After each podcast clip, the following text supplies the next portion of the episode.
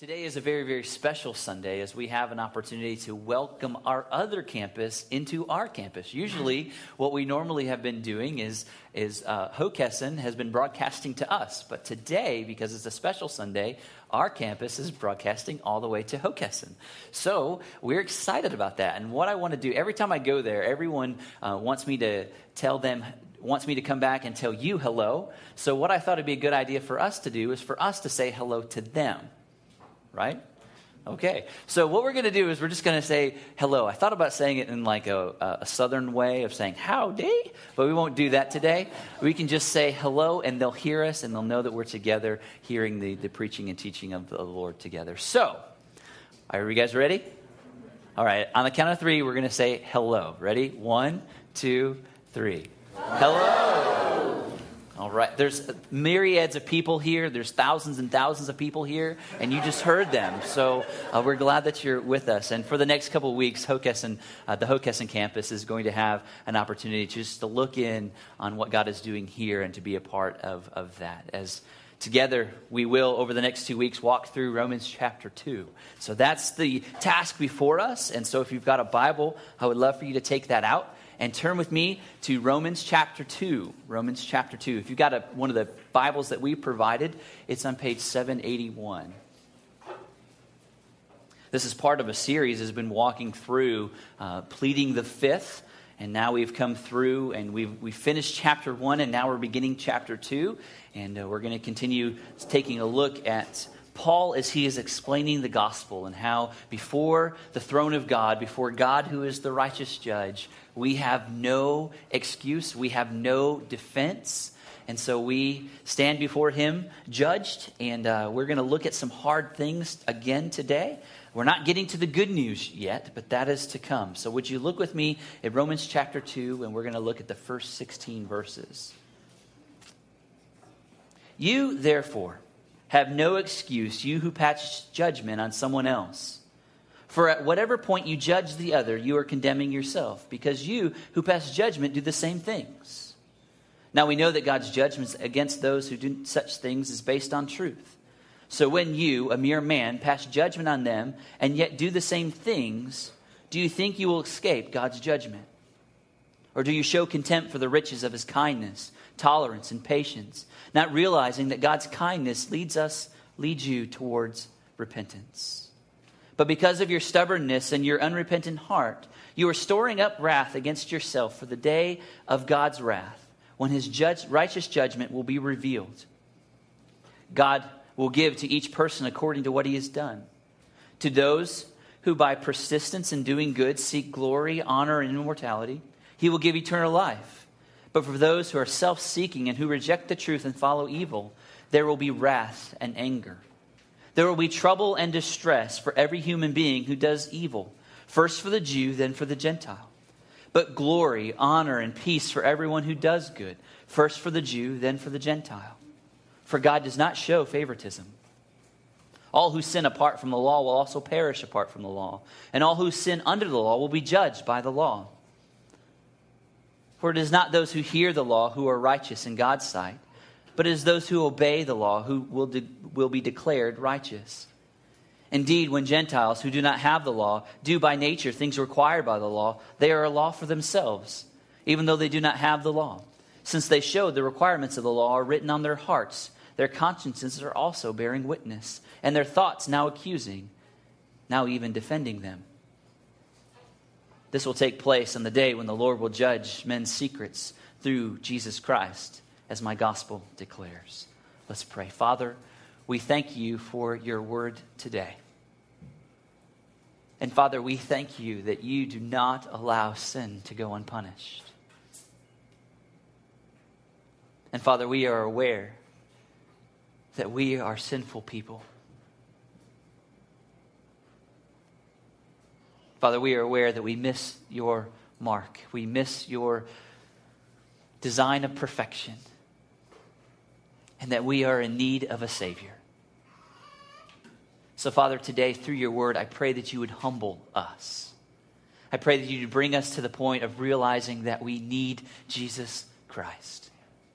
For, Father, it is through Jesus Christ that our sins can be forgiven and we can be restored to you. So, Father, I pray today that you allow the weight of your word to rest on our hearts in a way that makes us uncomfortable with our sin.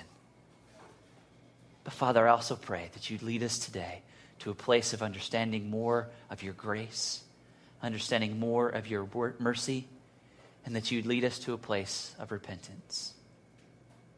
So, Father, over these next few moments, allow your word to speak, for your servants are listening. In Jesus' name we pray. Amen. This morning, as we come to the second chapter of Romans, I want us to be aware that there are times in life when the realities or current events of our world come smack dab to the truth of the word, where those two things almost seem to come and collide or they come in connection together. Sometimes it's, it's as though we come to the word of God and it speaks directly to the issues that we face. And I believe that it's not always necessary for the church or for the pastor to respond to the events of the world. We don't necessarily always need to allow that to shape the preaching of the gospel. But there are times when, when God allows the events of the world to, to happen, and it almost would be pointless for us as, as pastors and preachers to not address them. For example, I think back to when September 11th happened. I think of that time where, where preachers may have been preaching through a specific series, but that following Sunday, it was right of them to let go of their sermon series and preach about the truth and hope that is found in Jesus Christ. That was one of those Sundays where whatever preachers were preaching, that needed to be let go of just for a moment to speak to the truth and the hope for a world that was looking for answers. It's also amazing sometimes when, when the world seems to fit right into what is already planned. For today, we take a look at a passage of Romans chapter 2 that I believe speaks into what we see in the reality of our world that we're walking through right now. But it's amazing for me to, to think back as a few months ago, as Pastor John, Pastor Terry, and I were sitting together and we were talking about where we were going in the Word this summer.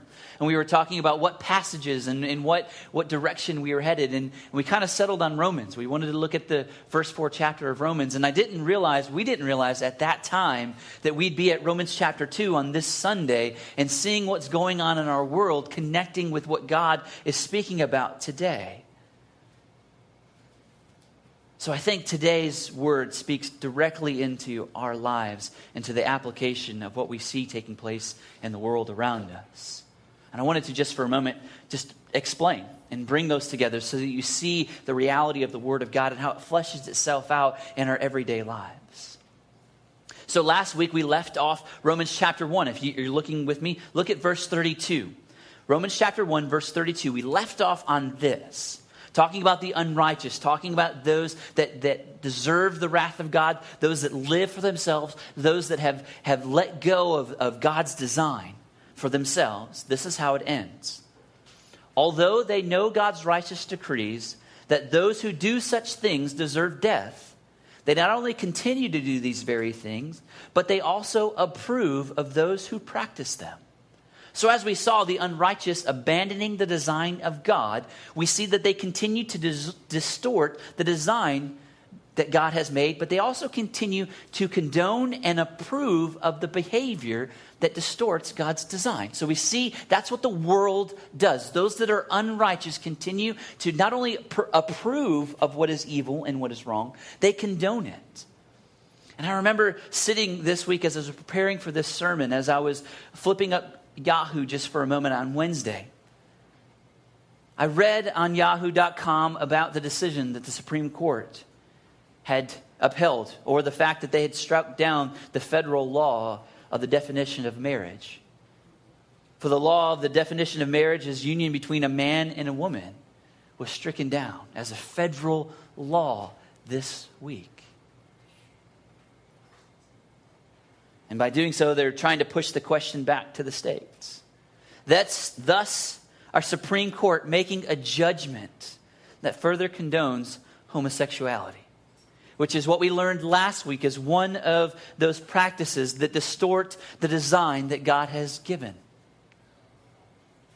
But then we need to come also to looking at Romans chapter 2, verse 1 For we see here that you therefore have no excuse, you who pass judgment on someone else for whatever point you judge the other person, you are now condemning yourself because you pass judgment. You who pass judgment do the same things. This week we're going to be warned that those that are righteous are not supposed to place judgment on those that are doing evil. For as those of us who pass judgment on those who do, do evil, judgment will be upon us. I don't know if you've heard, and this is how the crosshairs of, of life are coming together this morning over this passage. I don't know if you've heard of the simple fact that there is this church from Kansas called Westboro Baptist Church that is descending upon our city on July 1st to um, pre- present a protest and condemn our state legislation for allowing same sex marriage. This is a Baptist church from another state that is coming to Delaware to speak the words of hate and condemnation against our own state. And they're even coming to, to give condemnation to the Christians of our state for keeping our hands in our pockets and for stand, not standing against the definition of marriage in our own state. And so we see these two things coming together. And the question for us this morning is how do we, as believers in Jesus Christ, how do we respond to this? How do we stand up and say, we do not support homosexual marriage? We, we don't support that because the Bible that we believe doesn't condone that. But at the same time, we cannot stand with Westboro Baptist Church and condone their condemnation.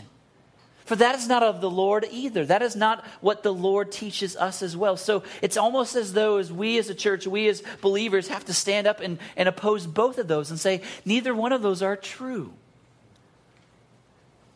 But how do we respond?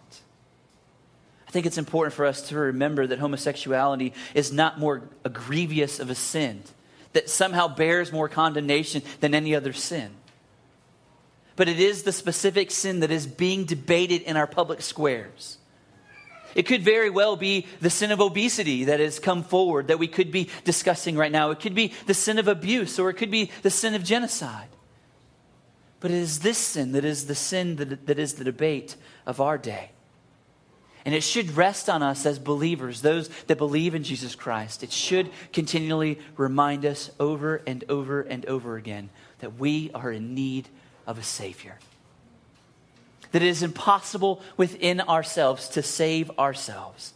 That in reality, we need to be saved from ourselves. And as believers, I pray that we walk through this passage today and we see and it teaches us how to avoid the road that leads to judgment. For it's easy for us to sit back, those of us that have the grace of God that is pouring over our lives, those of us that because we have placed faith in Jesus Christ now can stand before God not condemned any longer. It's easy for us to sit back and pass judgment on those people, when in reality, this passage will speak to us to remind us that we are those people. So, there are two main points I want us to see from this passage today. There are quick points I want us to see. The first thing I want us to be aware of today is the fact that we are not the righteous judge. We are not the righteous judge. We can see this in the first four verses of, of chapter 4. We have no right to judge other people. It's very clear here. God, uh, the Word of God teaches us that we have no right to judge, and He gives us specific reasons why we don't have the right to judge. The first reason He gives us that says that we are not the right, we have no right to judge because we are guilty ourselves that we are guilty ourselves, that no one of us here today are perfect. No one of us can, can look at our deeds from our past, or even maybe this morning as you were coming to church, your house was a little bit like mine, where the, the bear of sin came about as you're trying to get kids ready and deal with unruly hair and brushing of teeth and getting people fed. That's not usually a very holy moment at our home. And so maybe you were like that and you allowed the sin in your life to just bear itself out as you did evil. You're like, no, it wasn't evil. Yeah, it was evil. We need to realize that we ourselves are guilty. If you look back at, at Romans chapter 1, verses 28 through 32, which we looked at last week, We as people have a tendency to look at that list and we say and we think about those people that are wicked, those people that are evil, those people that are full of greed, those people that are full of depravity, those people that are full of envy, murder, strife, deceit, malice, those that are gossipers, slanderers, God haters, insolent, arrogant, boastful, those that invent ways of doing evil, those that disobey their parents, those that are senseless, those that are faceless, faithless, those that are heartless, those that are ruthless we hear that list, and as we, we think about God's righteous judgment against those people, sometimes in our heart we have a tendency to want to say, Amen, Amen, Amen, Amen. But how many of us look at that list and realize that those things have been a part of our lives in the past? How many of us have ever slandered someone? How many of us have ever been a gossip? How many of us have, with our lives and with our thoughts and with our actions, actually shown that we hated God? See, we're guilty ourselves. These characteristics have been a part of our lives at one time or another, so we ourselves are guilty.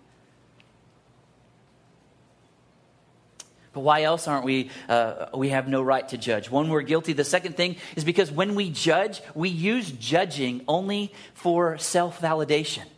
All we're trying to do in judging others is, is, validate ourselves. We look at the lives of other people, comparing it to ourselves, and this is what we like to do. Well, at least I'm not as bad as that person. We can always find someone that's worse than us. And so, in some ways, we validate our own lives through the, the sin of other people. It's easy. You can look anywhere you can say, well, at least you're not as bad as. And by doing so, what you're trying to do is make yourself more holy or you're setting yourself apart from them so, in some ways, that you can earn more favor with the Lord. And we can't do that because that's not how it works. There's no reason for us to validate ourselves because we are without excuse ourselves. The third reason that I, I believe we see here that we are not um, righteous judge or we don't have the right to judge is because we are unable to judge without showing favoritism. We are unable. As humans, we have the inability to, to judge without giving in favoritism. For a judge must be impartial, and we have, we're not able to do that. Let me give you a quick illustration of that. Think about, for example, a child that runs through a house and starts knocking over everything and breaking them on the floor. Okay, a child is just crazy. They want to just go about doing that. So they go through and they knock lamps off the floor. They take some, some pictures off the wall and they throw them to the ground and they break them into a million pieces. Think about that. Is that a good thing or is that a bad thing? It's a bad thing, right? Think about how we have two judges. Now, if that were your home and they were your children and they were running through your house, taking care of your stuff in that way, how would you respond as a parent? You would respond by leveling judgment against your child, right? You would say that was bad and you would level some sort of judgment against them. Now, think about at the same time if it's your house, your child, but your parents are there watching your children.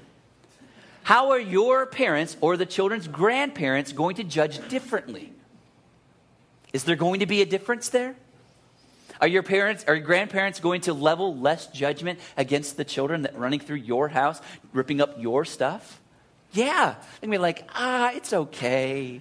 Ah, they're just being kids. Just let them be. It'll grow back. Not really, because it's stuff. So we're unable to judge without showing favoritism. And I think that's what, what Paul is getting to here. And he's trying to help us understand that we are not good judges. We don't have that ability. We're not proper in doing that. But I also want us to see here today, I want us to, to look at judgment versus evaluation. For it's easy for us to look at this passage, and it's easy for people to come to this passage and say, Believers, you have no right to speak anything over my life. You can't judge me. You can't say anything. Even though I'm walking down this road of sin, you cannot say anything over my life. And I think there's a challenge. Have you ever heard that before? Don't judge me. You can't judge me. Well, I think there's a, a, a, discrepancy here that we need to further understand. For if we look at this judgment versus evaluation, we can look to places of Scripture and we can go to Matthew chapter 7, verses 1 and 2. And Jesus, very clearly there, as he's teaching, says, Do not judge, or you too will be judged. For in the same way that you judge others, you will be judged, and with the measure you use, it will be measured to you. So Jesus very specifically says, Do not judge.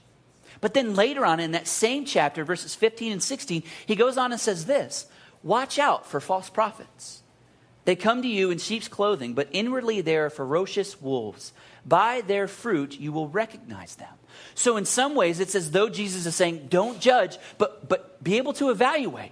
Don't be a judger, but evaluate those that are of me and those that are not of me. And those that are of me accept, those that are not of me reject. And so, in some ways, he's giving us the rules and the rights and the responsibility of evaluation. So, without judging, but evaluate. I want to give you some things to think about as we look at judgment versus evaluation. Judgment places a person under a sentence of condemnation. That's what judgment does. Judgment places a person under a sentence of condemnation. It says, not only are you sinful, but you are condemnable. They condemn that person for the things that they've done. Evaluation makes a statement of behavior based on truth. This is false, this is not. This is sinful, this is not. Those are evaluations. It's not condemnation. We know what follows. Those that are sinful will receive condemnation. That's not our part. Our part is to say, that's a sin, that is not a sin. That is right, that is wrong. Judgment always seek to distinguish us from one another. That's what they do. Judgments seek to distinguish us from one another. So they create a wedge between those that are and those that aren't, those that are good and those that are bad. That's what judgment seeks to do. But evaluation, what evaluation does, it allows people to look at other behaviors, to see into other behaviors in others' lives, and it leads those people that are evaluating to love and compassion. That's why we're able as believers to look in and to see other people's lives. And we're able to see people living in sin and should not lead us to lead us to a place of condemning them, but it should lead us to a place of love and compassion. So, in summary of point number one, we are not to judge. The best we can do is evaluate. So, we are not the righteous judge. But the second thing I want us to see in this passage is the righteous judge will judge everyone. We can see this throughout the whole chapter of, of second chapter of Romans says here very plainly and clearly, clearly and plainly that God will judge both the Jew and the Gentile. And basically, what he's saying is that everyone will be judged. That he will judge the righteous and the un- unrighteous. Every person that has life and breath will stand in the courtroom of faith, where they will have to give an account of what they have done and who they are. And what we're going to see in this passage, in this part here, is that judgment is not based on external religious righteousness. There's, it's not going to be judged upon how much you conformed to some religious rules or how, how much you were able to change your behavior that was for yourself into a behavior that was directed towards other people. What you're going to be judged upon is your spiritual inner righteousness. And we see in this passage that, that clearly Paul gives us three criteria in which God will use to judge us. We see here very first that the first thing that we be judged on in verse 2 is that we be judged on truth. Truth is a standard to which all judgment will be placed. We know that God is the creator and the definer and the one that is able to say what is true and what is not. He is the one that is able to set the laws, and he is able to be able to be the one that sets up what the violations are and what the consequences are. And what we see here is the righteous will be judged, and the unrighteous will be judged based on truth. We also know and are aware that because man violates the truth of God, man will receive the wrath of God man receives the wrath of God because he has violated the law that God and the truth that God has given us. And we lo- learned last week that in some ways, this, this wrath of God is being poured out now, but it also will be poured out in the future. Though man that, that violates God right now is not fully experience the wrath of God. So it's in some ways, though right now each one of us deserves death, each one of us deserves to go to hell, each one of us deserves the full weight of God's wrath resting on us, it's as though God in some ways is retaining that or holding that back from us. For though we deserve it, He is allowing us not to experience the full wrath now. And through that, God is showing us His kindness. Through Him holding that back, He's showing us His mercy. And He's doing that in such a way so that it will lead us to repentance. It will lead us to repentance. For it's as though we as believers or we as people need to realize that, that there's coming a day that we who sin will feel the penalty of our sin and the responsibility of our sin.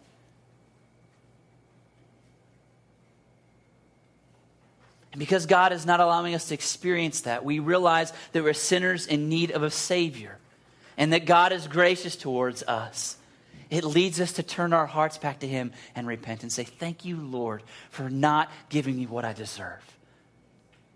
God, thank you for not giving me what I deserve because I am evil in my heart. I'm evil in my thoughts. I'm evil in my actions. And God, help me to turn before it's too late.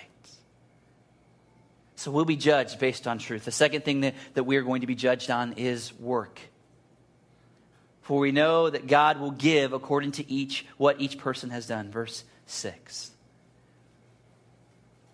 There will be judgment of each person's work. Now, what Paul is saying here is that what he's basically saying is he wants us to be reminded that it's not through good works that our sin is erased. It's not you do a good thing, the bad thing that you did is erased. So there's some scale, cosmic scale up there, where if you do more good than you did bad, then in some ways you're righteous. That's not what Paul is saying. What Paul is saying is, is the works of man are evidence of their faith, or the products of man is evident of where they're placing their faith and those products will be judged. It's the products that, that we make or from where our faith comes that will be judged. For we know that the place where we, we, the object of our faith will impact our actions. If we place our faith in Christ, what that will produce is obedience to his word. If we place our faith in ourselves, then the product of that will show evidence in our work, and our work will be seen in verses 28 through 32. Faith in ourselves always produces disobedience. And there will come a time that our lives, the whole work, the body of work of our lives, will be measured and weighed. And we will have to give evidence. That will give evidence to where we've placed our faith. And we see here that, that Paul goes on to continue to take a look at two kinds of people. He says that there are those people that, that seek glory, honor, and immortality. There are those that honestly will seek to, to know the Lord and to be with the Lord. He says those people, those, those are people will receive life. Those people will receive eternal life. But then he goes on and puts them up against those that seek themselves and that reject the truth and pursue evil. He says those people will receive death. So, the place of our faith impacts our actions, which also will impact our reward. So, work will be measured. Lastly, we see here that light will be measured. Judgment will be given based on the amount of which God's love and his rules and his law have been revealed. Those that have the revelation of his truth will be held more accountable than those that, are, that don't. We know here from God's word that all are guilty and all are condemned.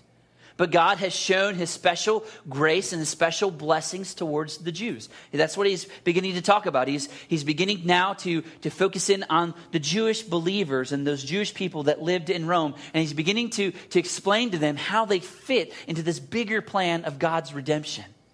And basically, he's going to tell them over the, the rest of this chapter that they are going to be held more accountable because God has shown special love to them. He's cared for them in a special way, called them unto himself, given, him, given them himself, and they have rejected him.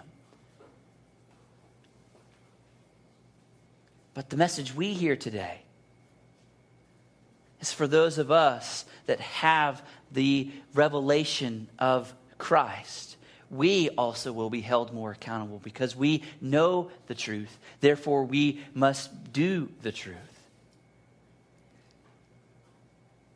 I mean, if you think about it today, how many of us have multiple copies of the Bible in our home? We have multiple copies. Do you realize the more copies of the Word of God that you have, the more condemnable you are? Have you ever thought about that? Let that be a sales pitch for Bibles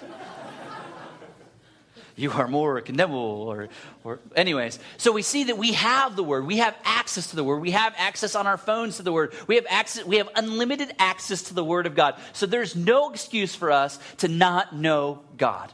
There's no excuse because we have it readily available. And because we choose not to know him and we choose not to follow his word we are going to be more condemned than those right now that don't have his word. Though they'll all, everyone will be judged, everyone that doesn't know Christ or doesn't have faith in Christ will be separated, but in some ways we'll also be more accountable.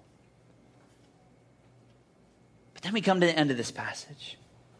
I want us to be aware that we're all in need of a Savior. We're all in need of someone else to step in and to help us with our wretched lives. Because we are wretched people. And it's not until the second or the, the ending part of chapter 2, verse 16, that we begin to see the gospel rear its beautiful head. And we see the message of Christ beginning to come and to give us hope and to give us meaning. It's not until there that it all begins to make sense. even though Paul is not going to go into and give us all of the answers of this good news, Paul is saying, I've been telling you the bad news because you can't understand and receive the good news until you know how bad it is. You don't know you need a Savior until you're cast out of the boat, drowning. It's not until that point that you realize that you need someone to save you, that you're able to call out and say, Save me, save me. I'm in deep need of help. And that's basically what Paul has been doing these past two weeks. He's been saying, Look out and look at yourselves, people of the world. You are in need of help. And before he goes in to, to telling you how you get that lifeline, how you can have that grace, how you can have that, that hope, and you can have that relationship with God restored, he's going to continue to pour it on. So that's what we're going to get to next week. But I want us to see, as Paul is giving his case against humanity, we realize back from chapter one that the purpose of this book is to explain and to tell the world the gospel. So he presents the bad news before the good news comes. So the bad news is all men are accountable to God, and apart from the intervention of God, we are incapable of saving ourselves. And then he goes on to say that Christ is the one that will sit as the judge. Why is Christ able to be the one to sit as the judge? Because he went through life that we live without sin. At no point in his life did he ever mess up or distort the design that God had laid out for humanity. Every moment he was worshiping God. Every moment he was living in fellowship with his creator. Well, not his creator because he was the creator, but he was living in fellowship with himself. He lived in complete and absolute obedience to the word of God. And so he went through the judgment of God and was found without fault. And then he goes to a cross. The man that was found without fault goes to a cross. And the sin of the world, your sin and my sin, was laid on him. And he bore the wrath of God, taking our penalty. Now, that's not what the passage here is really talking about fully, but that's where we're going. And we see him stepping up, saying, That's why he's able to judge. Christ will sit on the throne, and he will judge. So today, as we end, I want to help us I pray today that you've been able to look at your own life and see yourself through the eyes of reality. You and I still need a Savior. We are accountable, and I pray that that accountability weighs on us and it moves us to repentance. But then I also pray that it moves us to have compassion on others so that we don't judge So that as we look at our world that is around us, as we look at our government who's taking this position and moving in this direction, and we see other people that are trying to push back against that and doing it in a way that we don't agree with through speaking words of condemnation and words of hate, where we can sit back and we can say, God is not in either of those but it leads us not to, to stand there with a sign of protest, but it leads us to intermingle with people in both of those groups and share the love of Christ, to tell them that Jesus saves, that Jesus forgives, that God loves, and Jesus has provided a way that we can be restored to this holy and righteous God. I pray that's what it moves us to not so that we further segregate ourselves from this world that He's placed us in, but He has placed us here so that we may be His messengers of hope and truth. So, this morning, as we end our time, we're going to end our time in song, singing to the Lord. This, the, the reality of this song helps us, is, is actually driven from this passage. There's a line in it that says, It's the kindness of the Lord that leads us to repentance. What is it that we must repent of today in our lives? Who is it in your life that you tend to judge? Who is it easiest for you to judge? And what excuse do you have or do you give for justifying your judgment? Or maybe you're here today and you just need to spend some time going before the Lord and confessing your contempt of God for his patience. Maybe you're here today and you look at all the evil in the world and you're like, God, why don't you just come in and just be the judge and rid us of all of this pain and all of this sorrow? And you show contempt and you almost, in some ways, shake your fist at God for not interceding and not interacting. Repent of that. For it's the grace of God and his withholding of his wrath that we're able to live now, even ourselves. What areas of your life do you know God's will? But aren't currently practicing? What part of your private life, your spiritual life, your heart would, would others, if they could see in, would see as consistent or inconsistent? Are there two parts of your life? Is there the public life that you live, and is there the private life that you live that don't jive together?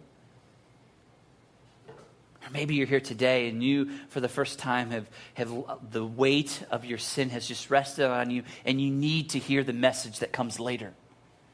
You're here today and you're like, I'm a sinful person. I realized that the first time. Please tell me what I need to do in order to be saved. If that's you, please, please do not leave this place today without taking me by the hand and saying, Jeff, I need to know Jesus. In these moments, as we have an opportunity just to respond, I pray that you would respond to the way the Spirit is leading you. I'm going to pray and then we'll have time to sing. Let's pray together. Father, we thank you for loving us. And Father, we thank you for your word. For Father, your word gives us insight into who you are. It allows us to know that you're not a God that's afar off, but that you are a God that is very near. You're a God that cares so deeply for us, and you're a God that has gone out of his way to meet us in our sin and to provide a provision through your Son. So, Father, today, in these next few moments, help us to respond to your word. Father, if there's confession that needs to be made, may we confess. If there's repentance that needs to be made, may we repent. And if, Father, if there's salvation that we need, may we be prompted to move, to reach out to our hands to you, to say, Save me. But God, whatever our response is, allow us to be obedient in these next few moments. In Jesus' name we pray. Amen.